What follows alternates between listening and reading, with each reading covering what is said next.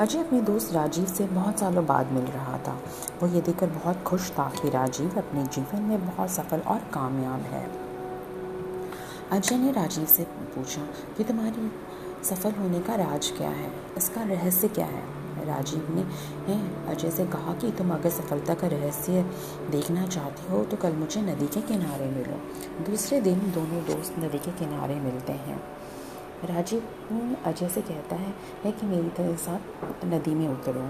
जैसे जैसे वो आगे बढ़ते चले जाते हैं पानी ऊपर आता जाता है और फिर पानी गले तक पहुँच जाता है। तभी अचानक से राजीव अजय का गला पकड़कर उसे पानी में डुबोने लगता है। अजय तड़पने लगता है छटपटाने लगता है और बाहर निकलने के लिए बहुत संघर्ष करता है। लेकिन राजीव ताकतवर था उससे ने अजय को पूरी तरीकों से तब तक डिबो के रखा जब तक कि अजय नीला नहीं पड़ने लगा। फिर राजीव ने अजय का सर बाहर निकाल दिया और बाहर निकलते ही अजय ज़ोरों ज़ोरों से सांस लेने लगा। राजीव ने अजय से पूछा, जब तुम पानी के अंदर थे तो तुम सबसे ज़्यादा क्या चाहते थे? अजय ने उत्तर दिया, सांस लेना चाहता था। राजीव ने कहा, दोस्त, यही सफलता का रहस्य है।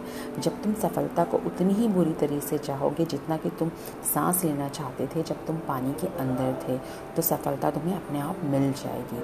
इसके अलावा, दोस्त, दुनिया में और कोई रहस्य नहीं है सफलता का। दोस्तों तो कैसी लगी आपको ये कहानी? अगर अच्छी लगी तो प्लीज़ मेरे चैनल को सब्सक्राइब ज़रूर करें। Thank you